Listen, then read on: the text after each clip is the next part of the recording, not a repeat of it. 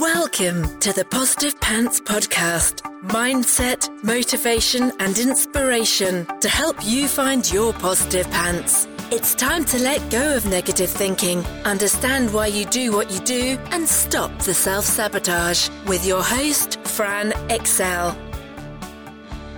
Welcome to the show. As always, it's Fran Excell, your resident subconscious success mentor, helping you find your very own pair of positive pants so you can get out of your own way and live a life that you love.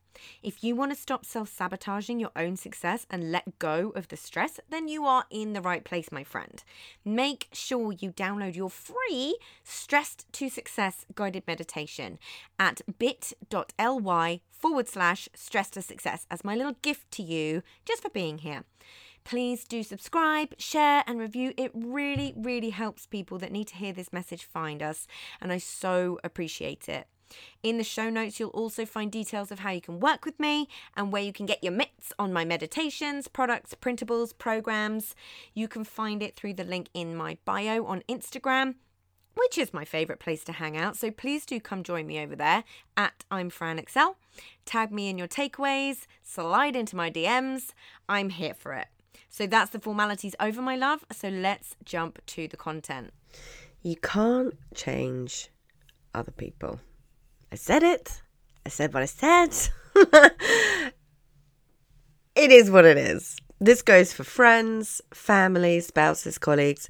If someone doesn't change, doesn't want to change something about their behavior or their ways of thinking, you can't just get them to. Trying to change other people really does tend to do more harm than good for your relationships, too.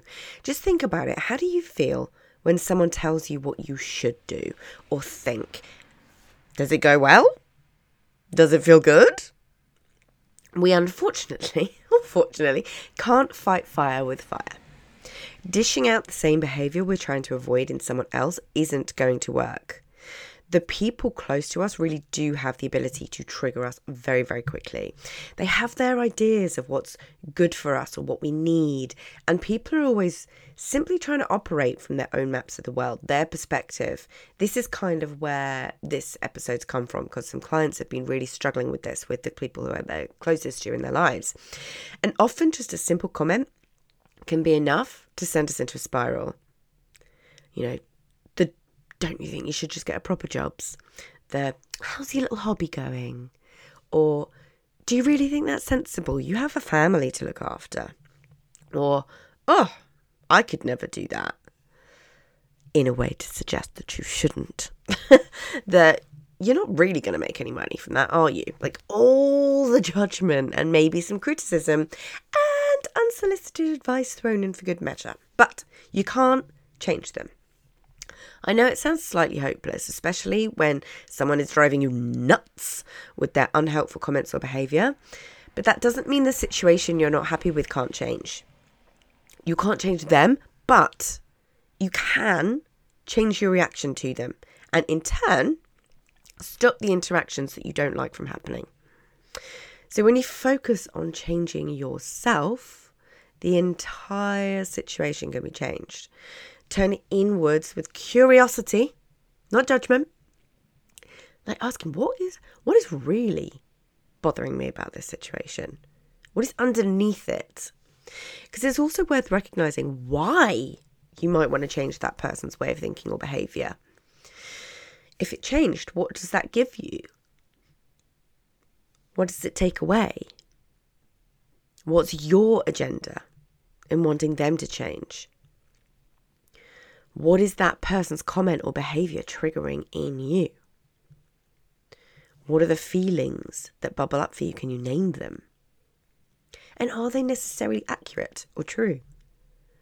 You've got their unconscious stuff knocking up against your unconscious stuff. So, the best way to change that is to firstly notice and recognize it. Notice that their map of the world and yours might not be the same, and that's okay. Notice that they might not have the same information that you do, or have had the same experiences you have. You have to notice what's going on inside of you and the reactions that you're experiencing. This is absolutely not necessarily about admitting a fault. It doesn't mean you're in the wrong. it does mean looking for, accepting, and admitting your responsibility. Yeah. Where in the situation can you grab your responsibility for escalating a situation by the proverbial and make a change? This could look like communicating honestly. This could look like taking a deep, regulating breath before you respond. This could look like setting a boundary. This could look like sharing vulnerably and communicating your feelings without blame. You know, we can get attached to how other people need to change. And it's important to remember that it's based on our own perspective of what's good, bad, right, or wrong. Remembering that just because it's our perspective based on our map of the world doesn't necessarily mean it's the right one, in inverted commas, if there ever is such a thing. We've all been there where we want to change something about ourselves, and it's really hard. You have to want to change it. At the end of the day, if it's serving you or it's serving them, it's not going to change or it's not going to be easy. Because if you don't want to change it, or if the secondary gains you get from the behavior are stronger than the draw of the change itself, you know it's not going to happen. So, what makes you think that you can do that for someone else? What could be helpful instead that you haven't tried yet? Could that be asking a question instead of reacting in anger? Could it be for asking for clarification, stating the story that you've created and checking in to see if that it's right and that's what they really meant. Saying, look, the story I've made up in my head right now is this. Is that the case? Give them an opportunity to say, well, actually, no, I understand how you've got there, but that's not what I mean. Yeah. Honest communication. All we can do is take responsibility for ourselves. Take responsibility for our own reactions and responses. Take responsibility for being curious about which buttons the other person might be pressing for us. Take responsibility for our own clear, conscious communication. Take responsibility for finding empathy and understanding for why someone might be doing or saying the things that we want them to change. yeah? What's their highest positive intention at that moment for themselves or for us? Can we find empathy there? We have way more control over our interactions with others and our triggers than we think. The focus just needs to be on us, not them.